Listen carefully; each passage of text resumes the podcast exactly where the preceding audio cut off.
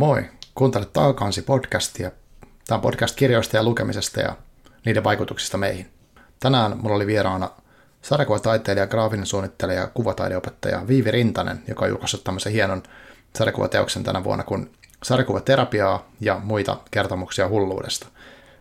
Siinä käsitellään erilaisia niin kuin, mielenterveysongelmia sarjakuvan keinoin ja sitten Viivin kanssa tänään keskusteltiin kirjan teemoista ja mietittiin, että miten esimerkiksi mielenterveyteen tai hulluuteen liittyviä stigmoja voisi vähentää, mitä voi tehdä. Jokainen meistä voi tehdä ja mitä toisaalta taiteella voi mahdollisesti tehdä, mitä oma elämänkerrallinen tyyli ja mitä sarjakuva voi tarjota tähän maailmaan. Toivottavasti nautit keskustelusta ja, ja kiitos kun kuuntelet. Ja sitten vielä tämmöinen erityismaininta. Kiitos Minttu Ripatille, joka oli tuossa esiintymisklinikka-podcastissa puhumassa äänen käytöstä, koska mä tein näitä äänenavausharjoituksia ennen tätä jaksoa. Ja koin, että ainakin ääni itsellä toimi paremmin, en tiedä kuuluuko se sinne, mutta toivottavasti näin. Kiitos sulle sinne, moikka. Moi ja tervetuloa takaisin podcastiin jälleen. Nyt ollaan, ollaan tota, loppuvuodesta, on tosi synkkä, on marraskuu 2020 ja, ja tota, eletään semmoista aika pimeät aikaa monella tavalla. Ja tota, mutta tänään puhutaan puhutaan niin kuin väreistä ja tota visuaalisuudesta, mutta puhutaan myös synkistäkin jutuista ja mielenterveydestä ja ehkä koko hulluudesta. Ja mulla on tota kunnia saada vieraaksi tänne Viivi Rintanen, joka on sarjakuvataiteilija, graafinen suunnittelija ja kuvataideopettaja. Ja hänet on juuri tullut tämmöinen tota, sarjakuva teos nimeltä Sarjakuvaterapiaa ja sitten ja muita kertomuksia hulluudesta alaotsikolla. Suuri Kurpitsa on julkaissut ja mä oon häneltä suoraan tämän tilannut, että tämä tällä kertaa on arvostelukappale. Mutta tota, tämä teki muuhun ison vaikutuksen ja sitten, sitten tota, halusin Viivin kanssa tästä keskustella tästä teemasta. Mutta tervetuloa Viivi, kiitos kun tulit. Hei, kiitos. Tosi kiva päästä mukaan. Joo, tämä oli mahtavaa. Mä luin, tota, luin tota sun kirjaa tuossa noin kuukausi takaperin. Ja uh, se oli tosi, tosi vaikuttava monenkin tavalla. Se taustatarina on yksi juttu, mutta ihan, ihan, ihan tuo niin visuaalinen ilme ja kaikki tämmöinen. Mutta mennään kohta siihen, mutta mitä sä, uh, ne ketkä ei tiedä vielä niin kuin sinua, niin miten sä kuvailisit itseäsi? Mitä haluat esitellä itseäsi podcastin kuuntelijoille? No tota, mm, kirjallisuuden suhteen on tosiaan sarjakuvataiteilija ja tota, olen piirtänyt mielen järkkymisestä, mielenterveysongelmista ja hulluudesta laskeskelin, että noin kymmenen vuotta. Oho. Et on, tota, mulla on ilmestynyt aiheesta kaksi todellisuuteen perustuvaa ja oma elämänkerrallista kirjaa. Sellainen kuin Mielisairaalan kesätyttö ja sitten tämä uusi sarjakuvaterapia. Joo. Ja tota, mm, tässä mä kuvailen tätä omin sanoin ekana, että saat kertoa lisää, mutta tosiaan mä lukenut, en ole vielä lukenut sitä toista, mutta aion kyllä, aion kyllä ehdottomasti lukea, mutta tämä sarjakuvaterapiaa, niin tota, tässä on monen eri ihmisen tarina, ja sitten tässä kulkee taustalla just tämä, mitä tämä oma, oma elämänkerrallinen tarina myös. Ja ö, ihmisten omia kokemuksia, ö, to, tosi puhutaan paljon terapiassa käymisestä ja erilaisista, niin kuin, ö, miten, sanot, miten se nyt korrektisti sanotaan, mielen, mielen häiriöistä tai mielen, mielenterveyden ongelmista, kaikista haasteista, mitä ihmisillä on, ja tosi pahoista jutuista, mutta tota, miten tämä miten tämä on niin tullut kirjaksi tämmöinen? Tässä on niin valtavasti, tässä on oikeiden ihmisten tarinoita ja sitten tota, pitkä tausta, tai tuosta vaan niin tehty läjä, vaan tässä on tosi pitkä historia. Miten tämä on syntynyt?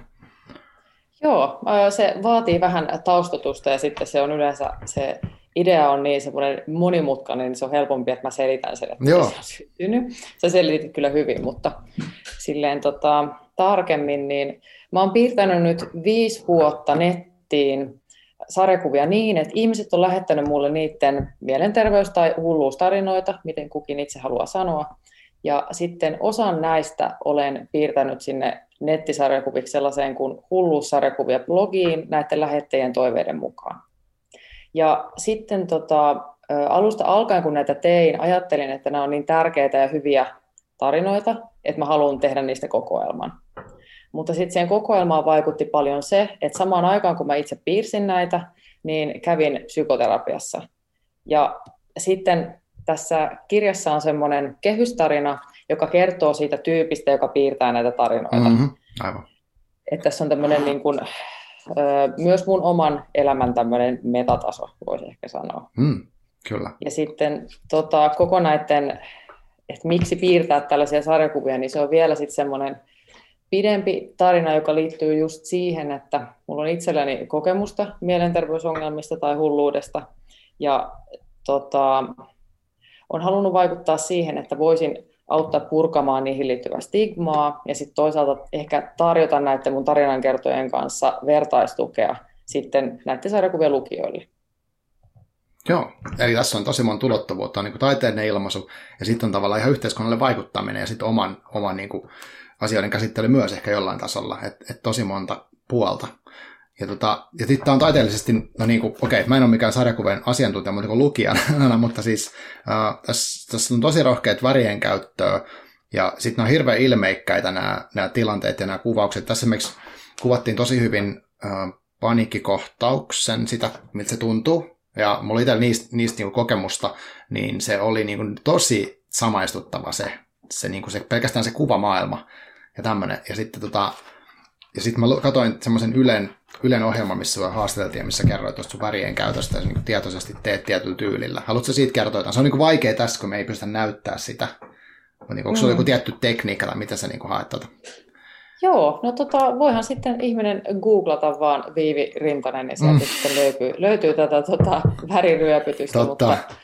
Mutta mulla on semmoinen tota, ähm, sekatekniikka, joka on samaan aikaan niin kuin sekoitus perinteistä sarjakuvan tekniikkaa ja sitten semmoista, millä tavalla ei saisi oikeasti tehdä.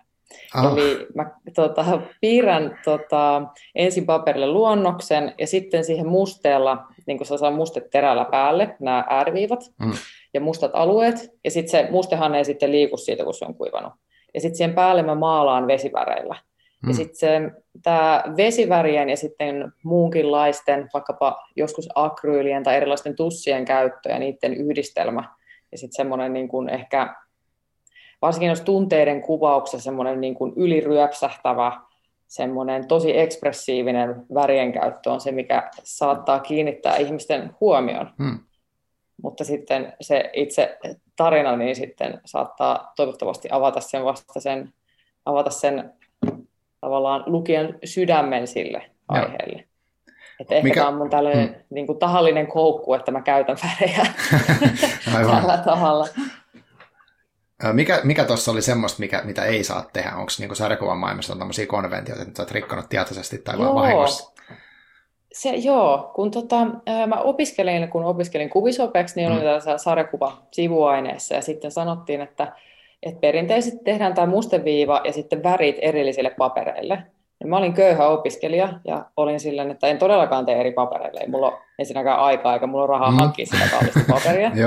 niin sitten mä niin läträsin sitä siihen samalle paperille ja sitten opettaja oli aika tota, ajattelin, että se ei ole hyvä idea, mm. koska vesiväri, niin sehän saattaa tehdä vähän aaltoilevaa siitä paperista ja muutenkin. Niin joo, aivan. Se ei ollut semmoinen ihan niin kuin perinteisin tekniikka, mm. mutta moni sitä tekee nykyään ja ennen mua varmastikin. Joo. Ja ky- kyllä sitä pystyy hyvin käyttämään, vaikka aivan. se onkin niin sanotusti väärin. Okei. Okay. Joo, mutta se jälki on, jälki on niin tosi vaikuttavaa. Että siinä mielessä kannattaa oikeastaan, jos nyt kuuntelet tätä, niin kannattaa ottaa se Google ja googlettaa. Se oli hyvä vinkki, itse asiassa me tullaan ajatella katsoa ollenkaan. Mutta tota, mutta tosiaan niin tämä kirja, niin tämä on syntynyt sen, sen niin blogin, mikä on ollut viiden vuoden ajan, sä oot kerännyt ihmisten tarinoita ja sieltä työstänyt. Eli tavallaan siinä oli tosi kiehtovaa se, että ihmiset saa itse lähettää, mutta sitten, uh, mitä jos myöhemmin, niin kuin, tai missä puhuttiin etukäteen vähän, niin siinä on se hieno, että, että sittenhän sä niin kuin, tai se ihminen on suojassa siinä, että se kertoo sulle, ja sitten sä teet siitä niin kuin tulkinnan tai jotenkin näin, niin sitten se ihminen itsessään on sur, su, suojassa tavallaan, mutta, mutta se tarina tulee kuitenkin esille. Ja minusta se oli jotain hienoa, koska ei tule sitä semmoista, että uh, sun on pakko niin mennä vaikka someen tai vastaavaa avautumaan, että hei, mulla on nyt tämmöinen ja tämmöinen ongelma, koska se voi olla aika, tai mä ainakin koen itse, että se voi olla aika turvaton ympäristö, puhumattakaan jostain tämmöisestä niin vastaamon tietovuodosta, mikä nyt on ikävä kyllä ajankohtainen tässä, että joku sitten varastaa ne tiedot ja vie ne jonnekin. Niin tämä oli musta tosi vaikuttava juttu, että on, tämä on tehty näin, se suojaa tavallaan tarinoita, ja silti ne on niin kuin tosi raadollisia, kun niitä lukee.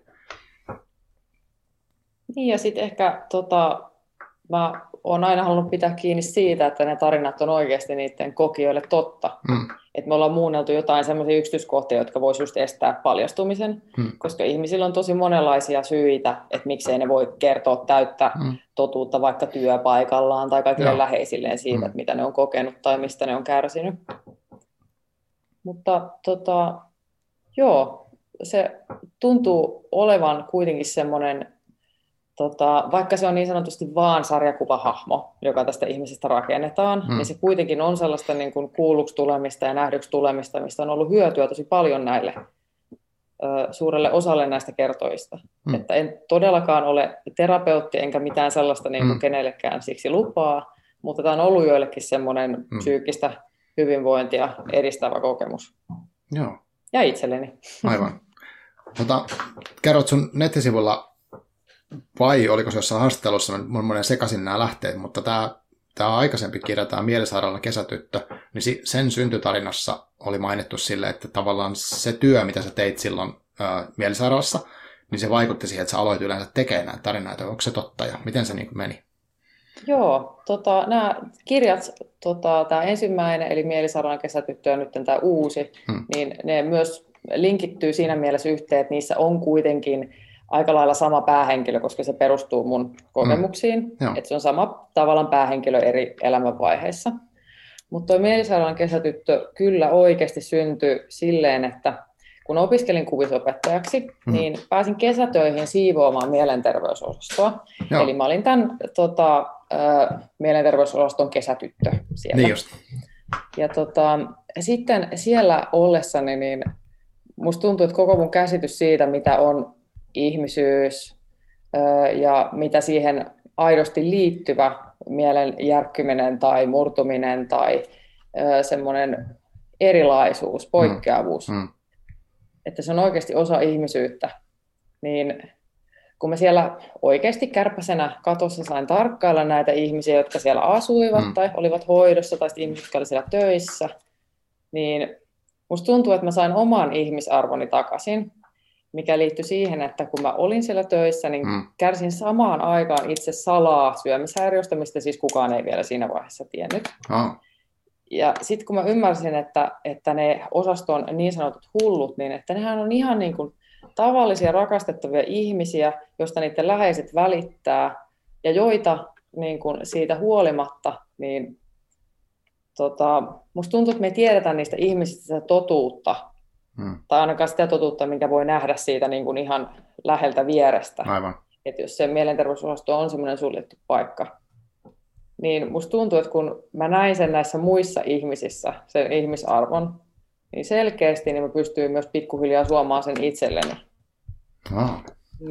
Ja sitten se johti siihen, että musta, mulle tuli aivan pakottava tarve piirtää se kirja. Et se oli aivan sellaista niin kuin ihan kirjaimellisesti hullua, että mulla oli aivan pakko tehdä se. Joo. Ja siis se oli siinä mielessä aika vielä hullumpaa sen takia, että mä en ole koskaan julkaissut mitään en edes mitään omaa pienlehteä, mikä on hyvin tyypillistä, mitä aloitetaan mm. sarjakuvien tekoon. Oh. Ja sitten sit tuli satasivuinen kirja. ja ehkä myöskin sen kirjan takia niin musta ei tullut varsinaisesti, mä en tee töitä kuvisopettajana, mm. eli musta tulikin sitten sarjakuvataiteilija sen kokemuksen myötä. Okei. Okay. Niin tällainen oh. tausta. Sitten kun se kirja julkaistiin, niin mä pelkäsin, että mä niin otin siinä sen mielestäni sen riskin, että okei, nyt kun mä kerron tämän itsestäni kukaan ei sitä oikeasti tiedä, mm-hmm. niin mm, että mut leimataan sen kirjan jälkeen, että mä oon jonkin sortin hullu, vähe, vähemmän tai enemmän hullu. Mm-hmm. Mutta mä en kokenut sitä leimaamista, mikä oli tosi yllättävä, vaan enemmänkin sain tosi paljon kiitosta. Ihmiset tuli kertoa mulle ihan hyvin, niin kuin, halusivat tulla kertomaan mulle omia tarinoitaan sen mm. jälkeen. Ja sitten kun mä näitä tarinoita kuuntelin, niin mä tempauduin niihin mukaan. Ja sitten olin silleen, että ei herran tähdet, jos mä nyt on saanut kertoa jotain omasta tarinastani, hmm. niin miten hienoja voisi olla ja merkityksellisiä nämä, mitä ihmiset mulle nyt ihan niin kuin vapaaehtoisesti antaa. Ja ne niin kuin haluaa kertoa mulle niitä. No. Niin siitä lähti toi hulluussarjakuvia blogi sitten. Niin näillä on tämmöinen niin kuin, ö, ensimmäinen kirja, blogi ja sitten toinen kirja jatkumo näillä mun teoksilla. Joo, mutta se on aika hurjaa, että se on lähtenyt niinku tavallaan yhdestä kesätyöstä ja niistä kokemuksista Joo. ikään kuin tämä koko homma, ja nyt ollaan tässä sitten. Niinpä, ja siis en, en mä tiedä mitä olisi tapahtunut, olisinko mä löytänyt sitten apua jotakin toista mm, kautta tai mm. niin kuin kohdannut jollakin toisella tavalla sen niin kuin mm. valtavan tota, ongelmavyyhdin, mutta ne auttoi mua tosi paljon. Ja siihen liittyy ehkä se syy, mitä monelle saattaa tuntua vähän silleen ehkä häiritsevältä, että mä voin kertoa itsestäni tällaisia asioita, mm, mm. niin mun mielestä se oli taas sen kirjan ja sitten kaikkien niiden, kaikkien niiden tota, todellisten kohtaamieni ihmisten etu, että mä niin kuin paljastan jotain itsestäni. Koska mm. niin kuin, miten mä voisin sellaisen niin kuin anonyymin tarkkailija, sivusta katselija siivoojan mm. silmin vaan kuvailla, mitä mä näen, mutta mä en ole valmis tekemään sitä itselleni. Aivan. Mm. Et se, ei tuntunut, se ei tuntunut oikeudenmukaiselta, eikä se tuntunut myöskään, musta tuntuu, että mä olisin menettänyt siinä osan siitä uskottavuudesta, koska joku voi olla tästä eri mieltä, mutta mun mielestä osa siitä niin kun, mun näkökulman vahvuudesta oli siinä, että mä katsoin, katsoin niitä potilaita, niin mä näin mm. niistä tosi paljon itseäni. Joo. Mutta tota, siihen oli monta syytä, miksi valitsin tämän oma elämänkerrallisen säätämisen tien, mutta Niinpä. sieltä se alkoi.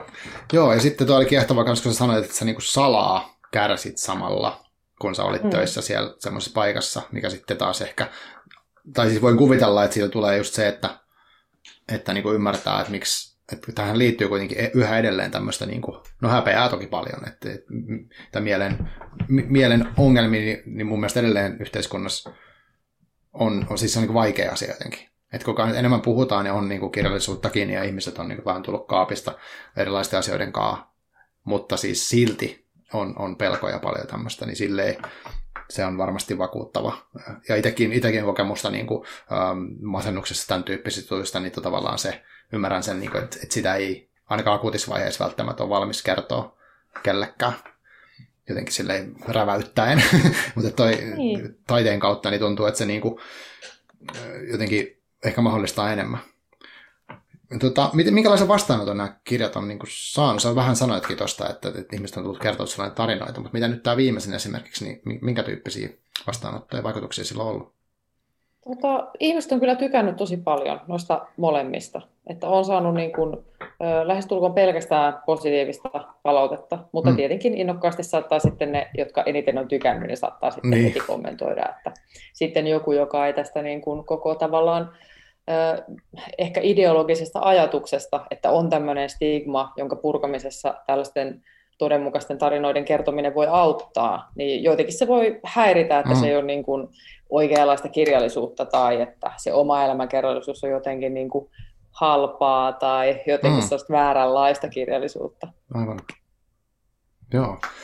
Oh, Joo. Mun piti muuten vielä, Joo, sori, mun piti vielä sanoa, mä, hmm? tota, ähm, ettei tule väärinkäsitystä, minkä olisin itse aiheuttanut, niin tosiaan tämä ensimmäinen kirja, jossa hmm. niin kun oikeasti ihan rehellisesti tarkkailin siellä osastolla, missä olin töissä, niin näitä potilaita, mm-hmm. niin kaikki ne tota, hahmot, mitkä sitten esiintyy siinä kirjassa, niin ne on täysin sekoitettu niitä ihmisiä ei voi tunnistaa. Aivan. Eli kukaan ei ole tullut mulle sanomaan, että onko toi muuten minä, niin että olin, silloin, niin kun, olin hoidossa silloin, kun olit siellä töissä, että mm. onpa tosi kiva. Niin tällaista ei ole tapahtunut. Joo. Eli tämä vielä tällaisena niin kuin eettisenä huomiona, että mä yritän olla tosi tarkka siitä, että mm että mä haluan tehdä hyvää, mutta että mä oikeasti mietin, että millä tavalla se on mahdollista. Joo, no hyvä, hyvä tarkennus kyllä. Joo, Joo ihan Varsinkin, tota, oleellinen. Niin, kyllä, joo. No, tota, no sitten tässä, tässä tavallaan yksi, mitä näkökulma, missä sanoit, että miksi sä niin tätä teet, niin sanoit itse aikaisemmin, että niin tämmöinen inhimillisen kärsimyksen ja sitten selviämisen niin kuvaaminen, niin että minkä, minkä takia sä ajattelet, että se on tärkeää, sen, sen prosessin kuvaaminen? Mm. No, ne on aina, aina kiinnostaneet mua suunnattoman paljon. Se liittyy varmaan niin omiin vaikeisiin elämänkokemuksiin ja omaan niin kuin, vaikeaseen taustaan ja kaikkeen. Mm. Mutta sitten tästä on pikkuhiljaa muodostunut semmoinen, että mä, mä koen, että ne on tosi merkityksellisiä tarinoita, ne mitkä monesti on niitä kaikista vaikeimpia. Joo. Ja ehkä moni saattaa ajatella, että nämä on niin kuin kaikki tällaisia niin kuin mielenterveystarinoita, mm. mutta mä näkisin, että nämä kertoo myös ihan niin kuin oikeasti ihmisyyden niin kuin suurista, suurista vaikeuksista, mitä me kaikki koetaan. Joo. Että nämä, tota, jostain syystä nämä vaan niin kuin kiehtoo ja ehkä niin kuin itteeni eniten opettaa. En nyt tarkoita olla mitenkään valistuksellinen, mutta siis silleen niin kuin mm. koen, että saan niistä itse eniten irti. Joo, Joo, ja sitten näissä kuitenkin niin kuin tämänkin kirjan tarinoissa, mikä tässä on, niin siinä on uh, ne on tarinoita, mutta niissä ei aina ole semmoista niin kuin absoluuttista, niin kuin, ne ei välttämättä semmoisia niin sanottuja sankaritarinoita, tai semmoisia, niin kuin, että pelkästään selviytymistarinoita, tai uh, niin kuin semmoisia tarinatyyppejä kuitenkin on, että, että on niin kuin, että mulla oli vaikka uupumus ja sitten musta tuli parempi ihminen, niin välttämättä mm. sellaisia enää ei ole. Onko tämä, miten sä suhtaudut noihin niin tarinoihin? Tota, mä en jotenkin koe niitä ehkä, että ne kuvaisi todellisuutta, niin kuin ainakaan yksinään hirveän mm. hyvin, koska tota, totta kai me halutaan lukea vaikka jostain naistenlehdestä, että joku on onnistunut ja selviytynyt vaikeuksista, mutta se ei mm. ole niin kuin se ainut mahdollinen vaihtoehto, että voi elää hyvää elämää. Mm. Että sun täytyisi olla jotenkin täydellisen tota, mielenterveydeltäsi aivan täydellisen terve esimerkiksi, niin mun mm. mielestä se kuulostaa jotenkin täysin naurettavalta. Että ehkä mä en usko sellaisen niin kuin myytin mm. olemassaolo laisinkaan.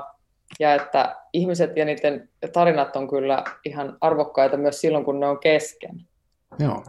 Että sellaisia keskeneräisiä ja että kaikki ei ole vielä ok, mutta tota, silti niissä on paljon sellaista tosi tärkeää sisältöä mun mielestä. Joo. Joo, ehkä, sit, ehkä sitten on niin kuin tietyissä medioissa on paine tehdä siitä, että siinä on kaari, että siinä on niin kuin, näissä, ja elämässä, no munkin mielestä ehkä silleen, että et koko ajan tapahtuu kaiken näköistä, että se niin kuin tavallaan semmoisen, mikä tämä nyt sanotaan, mikä se on se sana, semmoinen niin kuin, niin tavallaan valokuva tietysti tilanteessa, sä voit kertoa sen, mutta sitten emme tiedä, mitä seuraavaksi tapahtuu, että ei välttämättä ollenkaan onnellisen loppu tai jatko. Joo. Miten, tota, no miten sitten tämän niin kuin nimenomaan, miten sä näet nyt äh, niin kuin sarjakuvan kuvaamaan tätä nimenomaan, että mikä, siinä, mikä sarjakuvasta tekee erityisesti, että onko se niin kuin sulle ollut, että sä haluat nimenomaan tehdä sarjakuvaa, vai olisiko ollut jotain muutakin vaihtoehtoja? Tota, jostain syystä tuo sarjakuva vei mennessään, että sitä tota, melkein aina kysytään, että no miksi sarjakuva? Mm. Vastaan, että en tiedä. Niin. Mutta se, se vaan tulee luonnosta jotenkin se kirjoittamisen ja piirtämisen yhdistelmä, niin siinä on jotain tosi omaa. Ja mä olin tota, siis olin lapsena kirjoittanut jonkun semmoisen unelmalistan ja siellä oli ihan kärjessä siellä, että haluan sarjakuvataiteilijaksi. Oh. Mä löysin sen tosi paljon myöhemmin ja silloin mä olin alkanut jo piirtää sitä ekaa kirjaa. Mä en muistanut sitä ollenkaan. Okay. Mut joku tämmöinen niin kuin, toive mulla on ollut, mm. mutta mä en ollut siitä ihan älyttömän tietoinen. Joo. Tämmöinen hyvin epämääräinen vastaus joo, joo. Niin kuin selkeäseen kysymykseen, mutta jostain syystä.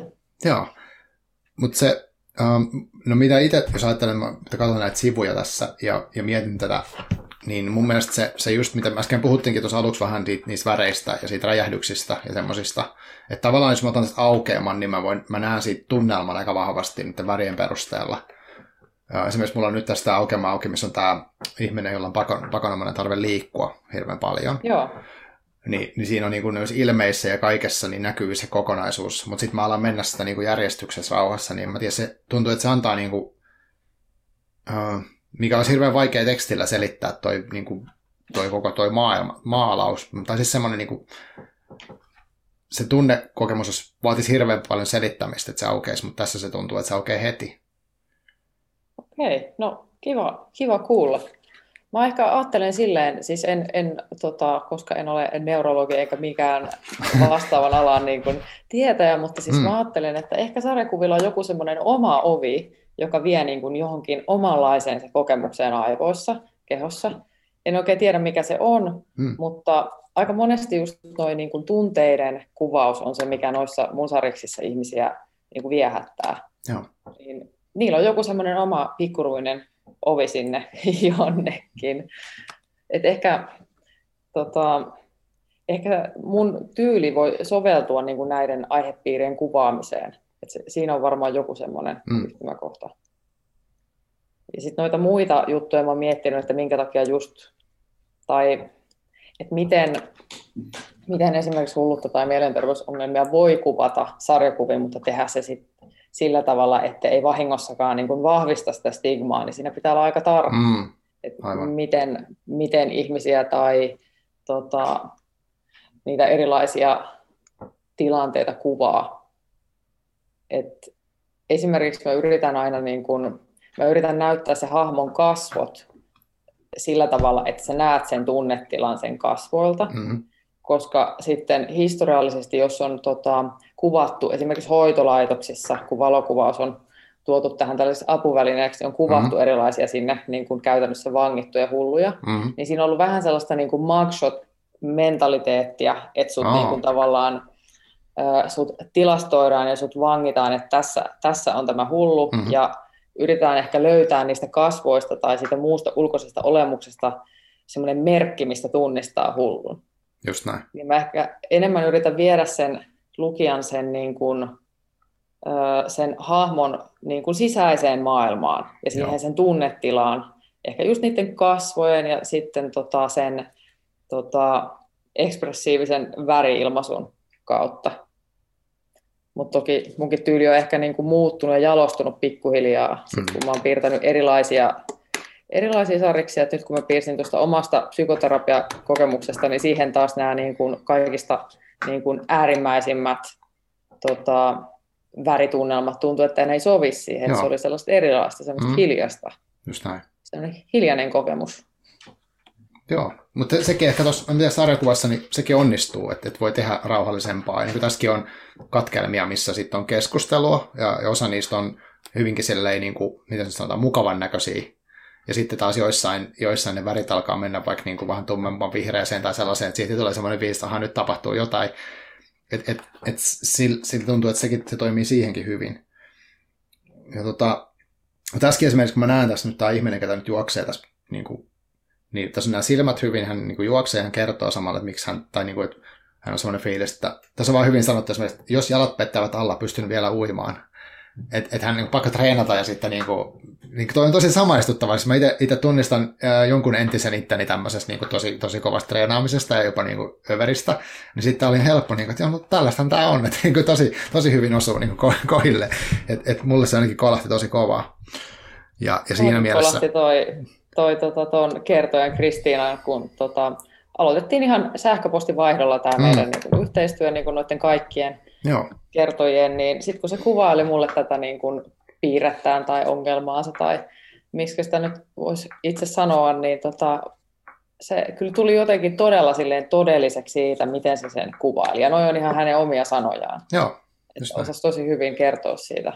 Ja sitten mun tehtävä oli sille yrittää välittää se siinä mm. sarjakuvassa. Ja sitten Kristiina taisi itse toivoa, että se olisi tuollaisessa niin kuin noidan kehämäisessä muodossa. Joo, se, okay. niin kuin tuossa sivulla on semmoinen, se on semmoinen koko sivun ruutu, mitä voi lukea mm. silleen aina vaan niin kuin ympäri. Kyllä, kyllä, se vaan jatkuu. Joo. joo, joo, kyllä, joo, joo, mutta siis todella, todella osuvaa. No, tästä tulee hyvä tämmöinen niin kuin, tavallaan tuosta kertomisesta, niin kun nämä ihmiset, niin, kuin, niin, miten tosiaan, niin, oliko se tyypillinen tapa toi, että ihminen lähettää sulle niin sähköpostia ja sitten siinä on jatkokeskustelua ja ja oliko monella tämmöinen visio, että miten he haluaa sen kertoa, vaan tosin sulle vapaat kädet sitten pallottelitte saa, miten tämä niin meni?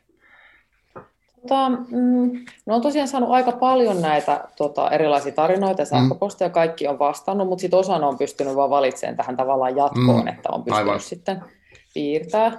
Mutta se on ollut ihan semmoista niin kuin, aika pitkää sähköpostivaihtoa ja siis keskusteltu sähköpostissa kaikissa näistä niin kuin, mm. erilaisista et ensin keskustellaan siitä, että no mistä sä haluaisit kertoa ja miten sä mm. toivoisit, että mä ymmärrän, että mistä sä kerrot ja Joo. Ää, mitä sä haluaisit viestiä sillä sun tarinalla. Ja, mm. Sitten pikkuhiljaa tota, mä sitten teen käsikirjoitusehdotuksen, Joo. jota sitten kommentoimalla päästään taas eteenpäin mm. ja sitten pikkuhiljaa alan piirtämään Eli käytännössä niin, että mä teen aina sen työn, mutta Joo. sitten se tarinan kertoo totta kai työlästi niin kuin kommentoi mulle, että mm. ei mielellään näin, vaan Aivan, näin, ja näin. ymmärsit tämän oikein, ja voisiko tämä olla näin. Joo, joo. Niin tällaista yhteistyötä. Kyllä, kyllä. Mutta tosi niin kuin, tavallaan vastavuorosta, että sit siinä on niin kuin se henkilöllä on aika paljon sananvaltaa ikään kuin myös, että mitä, mitä lopputulos näyttää. Joo, todellakin. Et siis mä, mun tehtävänä on niin kuin ö, olla tavallaan semmoinen puolesta piirtäjä tai Joo. kertoja. Mutta toisaalta sitten tässä uudessa kirjassa niin mä halusin tuoda myös sen niin kuin rehellisesti esiin, että, että mähän on siinä se välikappale. Mm-hmm. Että se esimerkiksi minkälaisia tarinoita mä oon valinnut, vaikkapa sellaisessa monessa on jonkin sorti äiti tai äititrauma, mm-hmm. niin se, siis se on ehdottomasti minun läsnäolo siinä välikappaleena, se vaikuttaa niihin tarinoihin. Joo. Että sen mä halusin siihen ehkä messiin. Joo, ja sitten tuossa, tosiaan tuossa kirjassahan niin kuin tuleekin esille, että niin kuin, tai siis sinä vaan siis se päähenkilö tuskailee välillä, että mitä voi yleensä kertoa ja on, miksi näitä kannattaa ja onko tämä hyvä idea ollenkaan. Se kaikkea tämmöistä, se oli musta hyvä, että, että se, se niin kuin taustotti hauskasti sitä. Silti ei tullut semmoinen fiilis, että sä kerrot nyt, en mä osaa selittää tota, mutta kun, kun sä sanoit, että sä oot niin kuin tavallaan siinä päähenkilönä, mutta musta se kuitenkin se oli kokonaisuus, missä, missä tämä hahmo oli yksi yksi monesta, että se ei jotenkin mm. niin kuin, tulla liikaa esille se erillisenä. Ja tota, mutta sitten sä panoit vähän tuossa aikaisemmin jotenkin sanoit siitä, että se oma elämäkerrallisuus, niin se on kohdannut jotenkin kritiikkiä, mutta kyllä sä oot kokenut sen omaksi, niin minkälaisia niin kuin, kritiikkejä siihen on kohdistunut ja minkä takia sä koet sen tärkeäksi tavaksi? Joo, tota, ei välttämättä muhun suoraan. Joo. Ehkä mä oon jotenkin herkkä sitten kuulemaan vaikka joidenkin muiden kirjojen arvioissa tai muussa semmoisessa keskustelussa, niin mä oon mm. herkkä kuulemaan sieltä, että, että jos joku suhtautuu tällaiseen oma-elämäkerralliseen tai autofiktiiviseen mm. joko sellaisena niin kuin tirkistelynä tai sitten sellaisena niin kuin päiväkirjan vuodatuksena, mm. niin mä ehkä mä suhtaudun siihen eri tavalla. Mm. Ehkä mä ajattelen, että jos meillä kaikilla on itselle oikeasti tosi merkityksellisiä kokemuksia ja tarinoita, niin eikö niistä voi hyötyä muut vasta silloin, kun niistä uskaltaa kertoa. Ja mm. toki niistä voi kirjoittaa tai tehdä muutoin jotain muuta, niin myös sellaisen niin kuin fiktiivisen verhon takaa, tai silleen, että ei sano suoraan, ja. että tämä nyt perustuu siihen ja tähän. Mutta mä oon tästä, tämän aihevalinnan kanssa halunnut tehdä sen tota, selväksi, että on oikeasti niin kuin todellista sen takia, että sitä ei voi kuitata niin, että no tämähän nyt on tällaista fiktiivistä ja että, mm. että ei se syömishäiriö nyt varmaan niin kauhean vakava juttu ole. En nyt oikeasti niin. usko, että kukaan sanoo noin, mutta niin, tavallaan niin. sellaisella niin kuin alitajuisella tasolla, että Joo. jos sä kuittaat jonkun asian niin kuin tällaisena tota, fiktiivisenä, niin sun ei välttämättä tarvitse kohdata sitä, että sen takana on ihan oikea henkilö. Joo. Aivan. Vaikka myös sen fiktiivisen takana voi olla. Mutta ehkä tämä on tällaista ikuista tällaista, että no, mm. kuinka paljon siitä on totta ja kuinka paljon siitä on fiktiota. Mm. Niin sekin on semmoinen häilyvä ja semmoinen, tota, semmoinen veteen piirretty viiva mun mielestä. Aivan, aivan. Joo. Joo, mäkin on sitä tota lukeessa ja muitakin tämän tyyp, en, en voi sanoa tämän tyyppistä. Mä en olisi vielä tuon kaltaista lukenut, jos puhutaan sitä autofiktiivisesta, niin, niin tokihan siinä on se, että, että mitä, mitä tämä sitten niinku mulle merkkaa tämä tarina, kun mä tän nyt tässä luen tai näen tai jotain tämmöistä. Että, niin, niin tässä nyt oli ainakin se, mikä ihan hyvin selväksi tuli, että kun, vaikka tuossa oli tosi monenlaisia ää, kohtaloita ja siis niin kuin, niitä tarinoita ja elämäntilanteita, niin kyllä niissä aika monesta on kuitenkin jotenkin jotain semmoista samaistuttavaa. Niin kuin, ei pelkästään niin kuin, tavallaan siitä niin kuin, niin kuin mistään diagnoosista, vaan enemmän niistä elämäntilanteista vaikka. Joo, todellakin. Toi siis on, mä oon ihan, mulla on sama fiilis näistä ja sitten mm. siitä kokonaisuudesta, mitä mä nyt oon lukenut tämän niin kuin viiden vuoden aikana, kun ihmiset on lähettänyt mulle näitä tarinoita. Mm. Niin jos sä nyt tutustut siihen ihmiseen ja sitten myötätuntoisesti kuuntelet sitä mm. ja sitten kuulet lisää sen elämäntilanteesta ja mikä siihen on johtanut, niin kyllä sitä väkisinkin huomaa, että semmoisessa niin kuin aika äärimmäisessäkin tilanteessa tai hulluuksissa, niin niissä on jotain sellaista tunnistettavaa. Joo. Että sellaista yleisinhimillistä. Just näin. Joo. Joo, siis todellakin. Ja sitten Uh, sitten se mun mielestä se elämäntilanne ja kokonaisuus ja kaikki se niin tausta, niin tuossakin monessa uh, kerrotaan niin kuin ihmisten vaikka, no, perhesuhteista, niin sitten se, se tekee siitä asiasta enemmän sellaisen, niin kuin, miten se sanoisi, lähe, läheisemmän kuin että se olisi vaan helposti ne on semmoisia, että on vaan joku, just diagnoosin nimellä mennään, että sulla on toi ja sulla on toi ja sulla on toi, ahaa, että sä oot semmoinen tyyppi tai jotain, Va, va, vaikkakin se ihminen on just kokonaisuus, eikä pelkästään niin kuin se joku tietty juttu, mikä sitten joku on todennut jossain. ja musta sekin Niinpä. oli tärkeää. Joo, no, mutta tässähän tota, teet, teet niin kuin tosiaan monimuotoista työtä, että tässä näitä ihmisten tarinoiden kautta, mutta myös niin, niin tämä selvästikin vaikuttaa mun mielestä myös tähän niin kuin tähän mielenterveyteen liittyvän tai mielenterveysongelmiin tai hulluuteen, niin, niin kuin näihin stigmoihin ja siihen, että, että ihmiset häpeä tätä koko asiaa, uh, niin mitä sä haluat tälle tehdä? Miten sä haluat vaikuttaa tähän stigmaan? Öö, hassua, kun nyt tämän, kun sanoo tälleen nauhoit, nauhoitetusti ääneen kuulostaa mm. vähän säälittävältä, mutta haluaisin, niin kuin, haluaisin purkaa mielenterveysongelmia ja hulluuteen liittyvän stigman niin pitkälle kuin se on mahdollista. Mm. Mutta se on monta sataa vuotta vanha ongelma, joka sitten on mm. aina muuttanut muotoaan ja aina mahdollisesti myös lieventynyt tai se on kohdistettu vähän eri tavalla, mutta haluaisin kyllä sen purkaa. Noniin.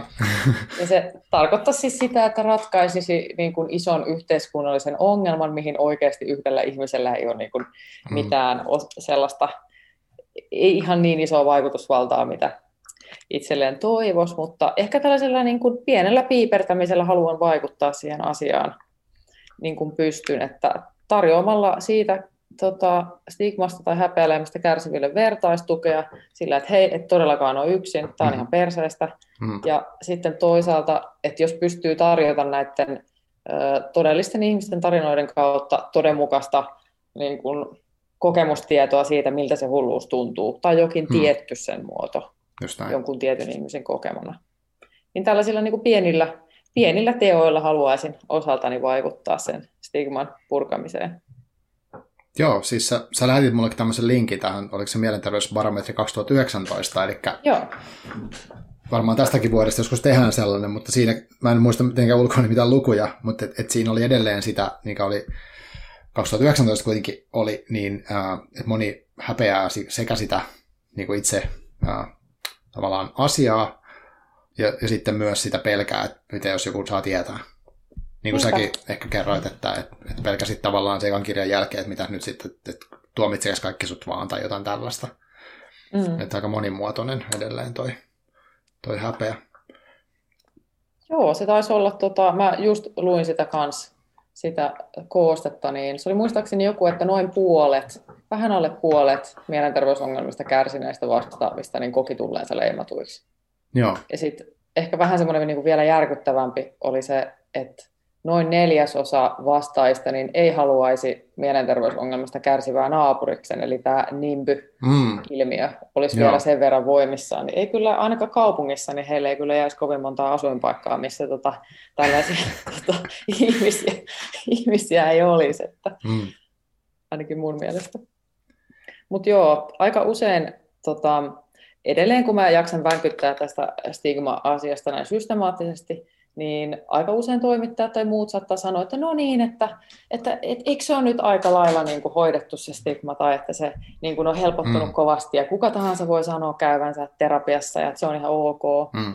Mä haluaisin kyllä sanoa, että, että se voi päällisin puolin näyttää siltä, mutta sitten ne kaikki ihmiset ovat hiljaa, jotka eivät voi puhua siitä. Joo, ja et, et se, tota, se, se vielä on olemassa vaikka se ei olisi yhtä voimakkaan kielteinen julkisesti, mitä se on ollut vaikka mun mummon sukupolvella. Joo, tässä ta, nyt tosiaan ta, oli tämä niinku, äh, digitaalinen väkivaltatapaus, eli tämä vastaamon tietomurto.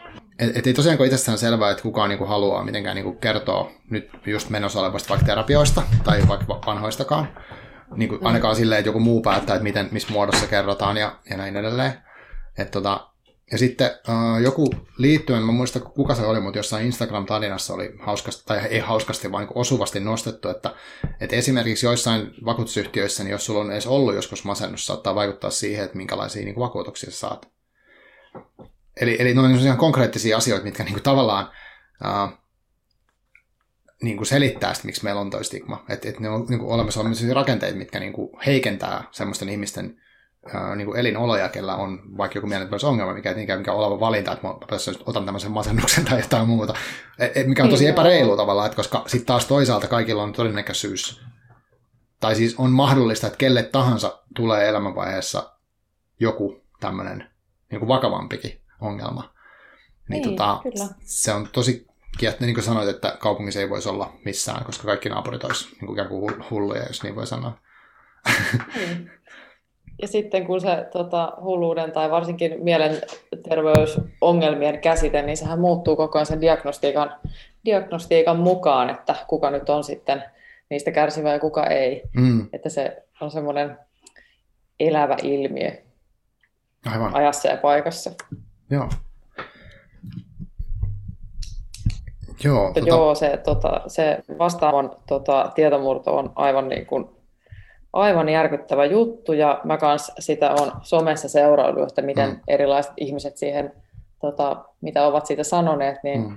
toi mm, Tunteella podcastin Emilia Kujala postasi tosi hyvin mun mielestä siitä, että, mm. että jos vaikka kertoisit itse käyneesi terapiassa, niin se ei todellakaan välttämättä lohduta näitä tämän tietomurron mm. uhreja. Ehkä Kyllä. Emilia ei muotoillut sitä ihan näin rajusti kuin mä muotoilin, mm. mutta siis olen samaa mieltä, että esimerkiksi tämä mun terapiakokemus, niin ei se kyllä niin kuin, jos sä oikeasti, sulla on jotain sellaista siellä, minkä sä haluat pitää yksityisenä, niin sen mm. pitäisi aina olla yksityistä.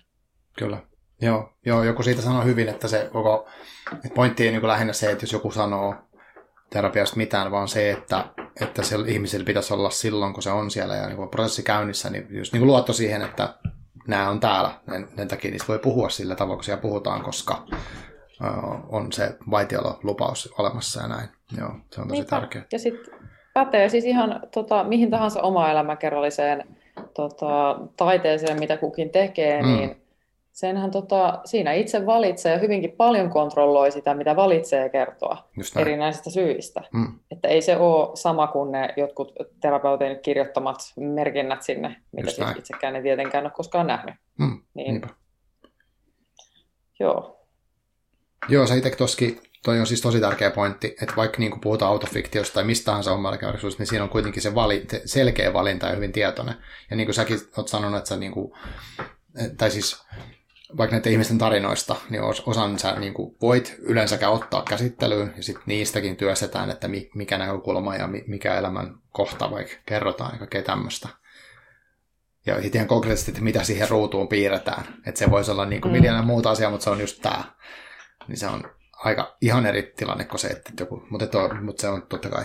Miten sitten, uh, mitä sä oot mieltä, nyt kun sä oot sanonut, että kymmenen vuotta tehnyt, niin onko tässä niin kuin stigma-asiassa esimerkiksi, niin onko siinä tapahtunut jotain muutoksia ja minkälaisia ne on?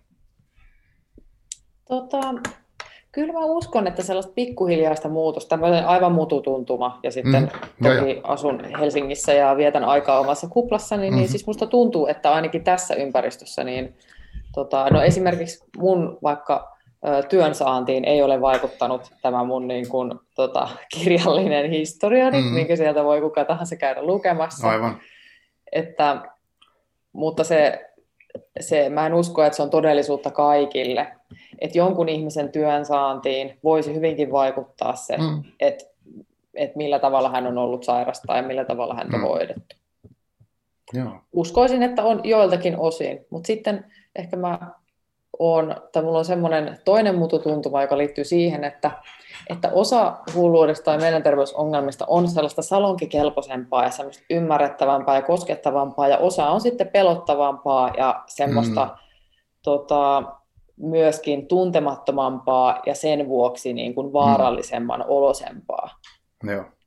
Et esimerkiksi tota, musta tuntuu, että noi ö, psykoosisairaudet tai tai perso- erilaiset persoonallisuushäiriöt on ihmisille vielä aika semmoinen niin kuin mörkö. Mm-hmm. Vaikka niissä on ihan valtava määrä variaatioita, että siis tuntuu ihan hassulta edes niin kuin tolleen niin. nivuttaa ne. Mm-hmm.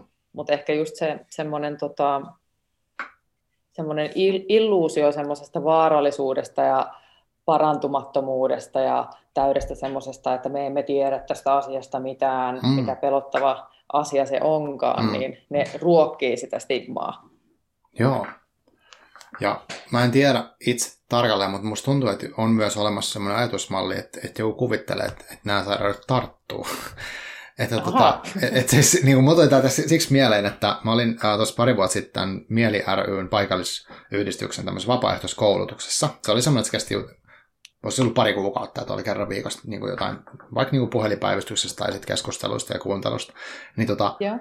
uh, siellä joku henkilö sanoi, että sen yhdistyksen ei ollut kymmentäkään vuotta siitä, kun oli ollut kaupungilla joku tapahtuma, ja sitten heillä oli ollut siellä standi, ja sitten siellä oli ollut tämä mielenterveys, tai mikähän se nyt oli se yhdistyksen nimi silloin, mutta kuitenkin mielenterveys niin kuin standi. Niin sitten joku oli tullut sanomaan, että minä en kyllä tuommoiselle standille tule niin kuin kahvia. Että tavallaan, että niin kuin, edes, edes pelkästään olla sen lähellä.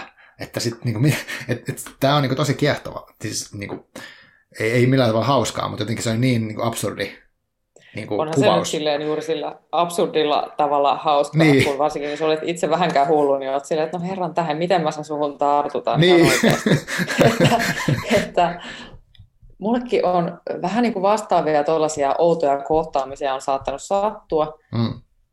Tämä nyt on aivan pieni asia, eikä tämä silleen mun turvallisuuden tunnetta niin järkyttänyt mm. millään lailla, mm. mutta mä olin sellaisessa joulumyyjäisissä myymässä tota mun ensimmäistä kirjaa, ja se nimi on Mielisairaalan kesätyttö. Joo. Niin sitten tota, joku vanhempi herrasmies, niin se katsoi mua, sitten se katsoi sitä kirjan kantta ja luki sen nimen siitä, mm. sitten se katsoi mua uudestaan, ja sitten mm-hmm. se oli silleen, että mutta eihän tuossa ole mitään hauskaa.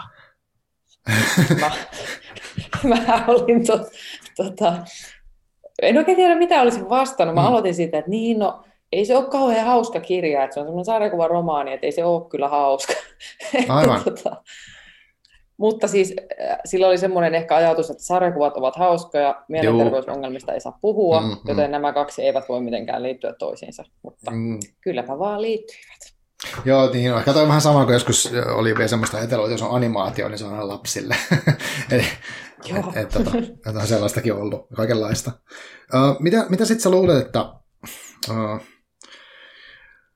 mitä tavallaan, vai onko mitään sellaista, mitä niinku tavallinen henkilö voi tehdä, jos niin kuin mäkin yritän miettiä, mitä mä tässä, niin kuin, että tämä stigma-asia on mulle kanssa niin kuin henkilökohtaisesti tärkeä, jotenkin siksi, että mä haluaisin, että ei olisi, niin, että jollain on nyt joku tämmöinen niin mikä tahansa ongelma, tai vaikka niin kuin, ei ole niin kuin tyypillinen ihminen jostain syystä, on joku neurotyypillistä, mikä ikinä, että sen ei tarvitsisi olla sellainen, että sen pitää sen takia hävetä, koska sehän on vaan niin kuin joku asia, mikä ihmisessä on.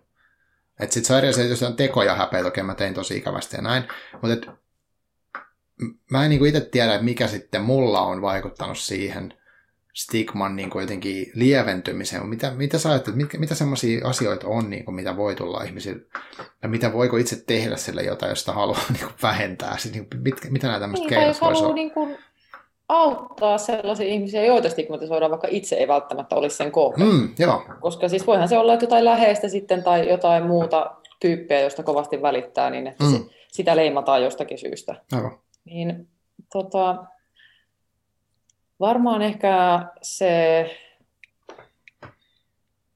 ykkösasia voisi olla just sellaisten erilaisten ihmisten kanssa niin kuin oleminen ja niiden kuuntelu. Mutta mm. siihen monesti riittää kyllä se, että pitää vaan korvat höröillä, koska niitä, niitä hulluja on kaikkialla. Mm. ja tarkoitan tällä siis sitä, että erilaisista erilaisista ongelmista tai erilaisista diagnoosista kärsiviä ihmisiä, niin niitä on niin kuin joka puolella. Ja sitten kun niitä ihan arkisesti omassa elämässään kohtaa ja niitä kuuntelee, niin mm. se kyllä varmasti niin kuin saattaa helpottaa niiden ihmisten oloa. Ja no. ehkä tehdä selväksi sen, että mä en, niin kuin, mä en aio sua leimata tai mä en halua sua tuomita, vaan no. mä ennemminkin haluaisin kuulla, että mikä sun mielestä on leimaavaa. Joo.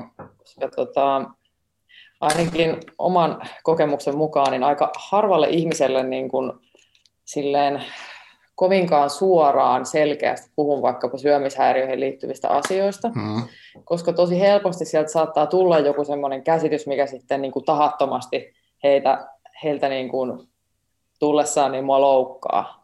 Et esimerkiksi sellaiset asiat, että syömishäiriö on vähän sellaista pinnallista kauneuden tavoittelua tai jotain tällaista Aa aika, sanoisinko, yksinkertaista tai jotenkin huomion kipeätä sellaista pikkutyttöjen tai teinityttöjen sellaista mm-hmm. vaiheilua. Niin sanoisin, että ei, vaan se on yksi niin kuin tappavimmista tota, psyykkisistä sairauksista, mm. jotkut syömishäiriön muodot. Niin ehkä tämän pitkän sepustuksen niin kuin pointti on edelleenkin se, että, tota, että kuunnella, kuunnella ihmisiä ja niiden kokemuksia. Joo. Mutta eihän se ole niin kuin mitenkään yksinkertaista tai helppoa. Että Just näin. Esimerkiksi kun on noiden tarinankertojen kanssa sähköpostitse paljon jutellut hmm. erilaisista aiheista, niin myös multa on paljastunut sellaisia oletuksia ja kuvitelmia, että minkälaisia, minkälaista on vaikka paniikkihäiriö tai hmm. minkälainen on epävakaa persoonallisuushäiriö. Just näin. Koska ne ihmiset ei ole ikinä pelkästään se diagnoosi, eikä hmm. varsinkaan ö, se tapa, millä joku yksittäinen diagnoosi esitetään jossain yksittäisessä vaikka tota, mediaesityksessä tai, tai jutussa. Niin, niin, se on helposti joku faktalaatikko, ja sitten jos puhutaan jostain pelkomediasta, niin sitten siellä on helposti raflaavia esimerkkejä. Et mm. Sitten tavallaan se kuva näkkiä vääristyy. Toi, no, no, kuulostaa hirveän yksinkertaiselta, mutta ku, kuuleminen on niin kuin hirveän, uskon, että se on tosi tärkeää myös. Tota, mulla oli vielä yksi, yksi asia mielessä tässä, mitä mä haluaisin sinut kysyä. Mutta jotenkin niin kuin nyt, kun mä kuuntelin tota, niin mä, mä niin kuin hukkasin sen tavallaan sen ajatuksen, että mikähän se oli. Uh, ei, nyt mä muistan. Se liittyy tähän hulluus-sanaan. Onko se niinku semmoinen Joo. sana, mitä sä tietoisesti käytät? Koska se, ekan kerran kun mä, mä tuota luin tämän, että muita kertomuksia hulluudesta, niin mä ajattelin, että hulluus, voiko sitä sanaa niinku käyttää? Että onko se niinku ok, tai se onkin loukkaava? Mutta tuli heti tämmöinen ajatus, niin onko tämä, niinku, mistä tämä tulee? Joo, mä voin tota, sekin olisi aika pitkä semmoinen pitkä tarina, että mistä tämä sanan käyttö on tullut, mutta mm. silleen tiiviisti, niin Tota, ää, mielenterveys ja, tai mielenterveyden häiriöt on tosi paljon nuorempia käsitteitä kuin hulluus. Hmm. Ja siis ihan siinä mielessä, että koko niin kuin mielisairauden tai, tai häiriöiden käsite on syntynyt, olikohan se 1800-luvulla, mutta hulluutta on ollut aina. Ah. Ja varsinkin se, ehkä mä ajattelen, että vaikka näillä mun sarjakuvilla, niin näiden tehtävä ei ole kuvata pelkästään sitä lääketieteellisestä näkökulmasta, että mm. on nämä oireet ja on tällainen diagnoosi ja on tällainen hoito. Just. Niin tota, johtuen tästä niin kun, hulluus on tällainen medikalisoitunut ilmiö, eli se tarkoittaa sitä, että että me nähdään se lääketieteellisin silmin, Joo. mikä on tietysti hyvä asia, koska se tarkoittaa sitä, että, että meitä yritetään auttaa mm. ja yritetään keksiä sellaisia mm, ratkaisuja ja hoitoa, joka voisi ratkaista tätä, näitä ongelmia mm. ja helpottaa sitä kärsimystä. Mutta sitten mun mielestä niistä sanoista, niin niistä, ehkä mä koen ne itse vähän semmoisena kylminä, että niistä puuttuu se semmoinen sen kokijan oma kertoma ja se kaikki, mitä sen diagnoosin ulkopuolelle jää. Hmm. Se on myöskin tämmöinen niin kuin haltuunottoyritys sille sanalle, koska hulluhan on haukkumasana. Just näin. Niin, tosi kauan aikaa sitten niin mua puhutteli suuresti se, että ö, joskus kaksikymppisenä, että mä piirrän näitä niin kauan, kun hullu on haukkumasana. Että mä tuun piirtää tästä niin kauan, että, että sitä ei enää voi käyttää sellaisena loukkauksena. Et se, se on ollut se syy, miksi mä oon valinnut puhua hulluudesta jo niin kauan sitten. Ja tota, kyllä mä ymmärrän sen, että jollekin saattaa kuulostaa siltä, että mä haluan niin kuin vaan jotenkin räväyttää tai haluan jotenkin provosoida, mutta en ihan oikeasti, en, en haluaisi niin kuin suututtaa ketään, mutta haluaisin puhua siitä siitä näkökulmasta, miten mä sen itse näen. Hmm. Ja tota, saa ehdottomasti olla eri mieltä siitä, että, että tällaista kansankielistä ö, sanastoa ei saisi käyttää. Mutta kun miettii esimerkiksi, että sana hullu tai sekasin mm. mm. tai ö, vaikka mielenvikainen, mm. niin nämä on kaikki sellaisia aika niin kuin kansan suussa syntyneitä sanoja. Ja. Onko niihin pakko sisältyä enää sitä loukkausta? Vai voitaisiko me, jotka niistä itse kärsii, niin käyttää niitä jotenkin eri tavalla? Mm. Mutta siis jos ei joku halua osallistua tähän tämän sanan haltuunottoon, niin kuin vaikkapa samalla tavalla kuin vaikka äh, queer-sana on otettu haltuun joskus, Joo. tai nyt vaikka läski-sana otetaan haltuun uudestaan. Aivan. aivan. Niin on, ehkä sen takia mä oon ottanut tällaisen kannan, että mä yritän puhua rinnakkain mielenterveysongelmista ja hulluudesta, että mä tulisin ymmärretyksi. Hmm. Mutta tota, en tiedä, onko tämä haltuunotto mun osalta niin kuin onnistunutta, mutta mä toivon, että se sitten niin kuin jotenkin puhuttelisi tai tuntuisi niin kuin vaikka kivalta, että niin, totta, että hulluja me ollaan eri Joo. tavoilla ja tässä on mm. tämmöinen iso kirjo kaikenlaisia ihmisiä. Joo, no musta on kiva ajatus. Ja sitten me tuli mieleen tuosta sekaisin sanasta, niin eikö mieli ole se sekaisin chat myös, että se tavallaan niin Joo, he kyllä. käyttää sitä kanssa. Niin. Ihan, ihan samalla tavalla. Ja, ja sitten toisaalta toi hullusanahan on hirveän tuttu jostain kaukaa. Niin, ja siis, sehän on tosi myöskin, siis oikeasti kun miettii, niin se on ihan älyttömän arkinen suomalainen sana. Mm. On vaikka Stokkan hullut päivät, joku on ihan hullua, kun joku on hullu siistiä. Niin, niin, niin, kyllä. Niin ehkä haluaisin viedä siltä sanalta sen haukkumavoiman, mikä sillä on. No. Hyvä tavoite. Sulla on tosi paljon muista niin tämmöisiä arvostettavia tavoitteita tässä sun taiteessa. Uh, ja, ja sitten mielellään näen, että sä onnistut tuossa niin stigman purkamisessa. ja, ja, tota, ja sen takia uskallan... ihan yksin. niin, no, ehkä, ehkä siinä tarvii muitakin ihmisiä. Mutta tota, mitä, minkälaisia visioita sulla on äh, niin kuin tulevaisuudesta äh, sillä tavalla sun oman työn kannalta tai oman niin kuin tämän, tämän taiteen kannalta? Että mitä, onko sulla jo mielessä seuraavia juttuja tai haluatko kertoa niistä tässä vaiheessa vielä tai Joo, mitä, mitä kaikkea tota, olet tekemässä? Joistakin voin kertoa. Nyt pidän tota, äh, sarjakuvista varmaan sellaista määrittelemättömän pitusta luovaa taukoa, koska mun niin kun, niskani ja selkäni ja äh, tilipussin tarvitsee sitä. Mutta tota, äh, mulla on nyt tekeillä semmoinen tota, taidetta hoitolaitoksiin hanke täällä Uudellamaalla, mm-hmm. jossa tota, mä teen sellaisia tota, syömishäiriösarjakuvaksi työpajoja no. laitoksissa, esimerkiksi syömishäiriökeskuksessa, joka on tämmöinen syömishäiriöiden hoitoon erikoistunut tota, yksityinen sairaala. Mm-hmm. Ja sitten tota, mm, ihan sellaisia avoimia työpohjia, mihin saa tulla kuka vaan, joka kärsii, on kärsinyt syömishäiriöstä. Niin näiden tällaisten lyhyiden työpajojen idea on tavallaan tutkia, että, että voisiko tämmöinen oma elämänkerrallinen tota, kirjoittaminen tai piirtäminen, tai sitten ihan vaan sarjakuvien lukeminen ja niistä mm. yhdessä niin kuin puhuminen, niin helpottaa siihen syömishäiriöön liittyvää kärsimystä. Eli mä oon suuntaamassa vähän niin kuin sellaiselle, ö, sellaiselle tavallaan sarjakuva-opettamisen tota, suunnalle, mikä on vähän terapeuttinen. Mm. Okay. Mutta tota, aika näyttää. Mm. Mutta tota, jos tota, joku kuulijoista tietää jonkun, joka olisi tällaisesta kiinnostunut, niin kannattaa olla yhteydessä, koska se tapahtuu ensi vuonna ja sinne pääsee ihan ilmaiseksi mukaan, jos tota, on, tota, haluaa tulla. Okei, no sitten uh, miten sut saa kiinni? Mitä kautta sun töitä ja tai muuta, jos haluaa kertoa tuosta, tai noita vinkkejä sulle tuohon äskeiseen, mitä sanoit, niin uh, miten sun saa yhteyden? Mut, tota, saa helpoiten yhteyden kun alkaa seuraamaan Instagramissa. Se on, mun nimimerkki on at viivi-rintanen. Ja tota, siellä vaan tota, yksityisviestiä, niin varmasti, varmasti vastaan. Selvä. Hyvä. Hei, tota, kiitos tosi paljon, kun tulit, tulit tähän mukaan. Ja kiitos tuon työstä. Mä pidän tuota hirveän tärkeänä. Uh, ihan silleen koskettavana taitana myös sitten, kun siinä on tämä uh, niin kuin, tulevaisuutta parantava ulottuvuus, niin se entistä enemmän. Ja kyllä mä siis suosittelen kaikille, ainakin tämän sarjakuvaterapiakirjaa, mä en ole vielä lukenut sitä toista, mutta aion kyllä, aion kyllä senkin hankkia. Eli tämä tota, Mielisairaalan kesätyttö-kirjan. Ja sitten hulluussarjakuva blogihan löytyy netistä edelleen, eikä vaan.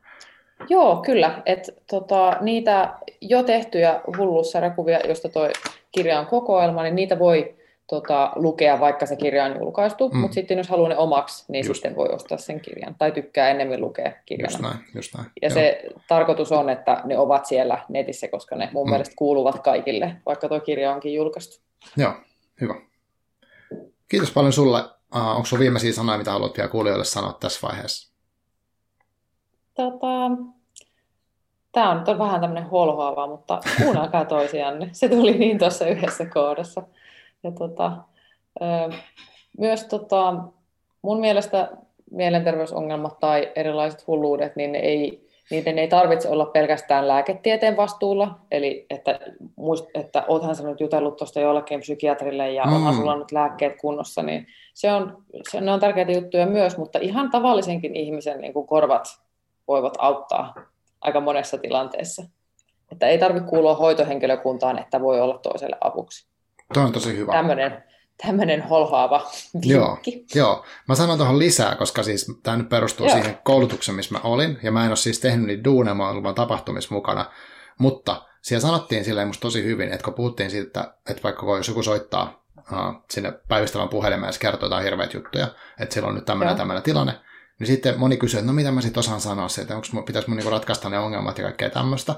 Niin, niin sitten se kouluttaja sanonut, että ei, että ei, pidä, niin kuin, ei tarvitse ratkaista, kun on vaan ja kuuntelee ja on niin kuin ihminen silleen, läsnä sille toiselle ihmiselle, että mitään muuta ei tarvitse osata eikä tehdä, niin periaatteessa kuka tahansa osaa sitä kuuntelua.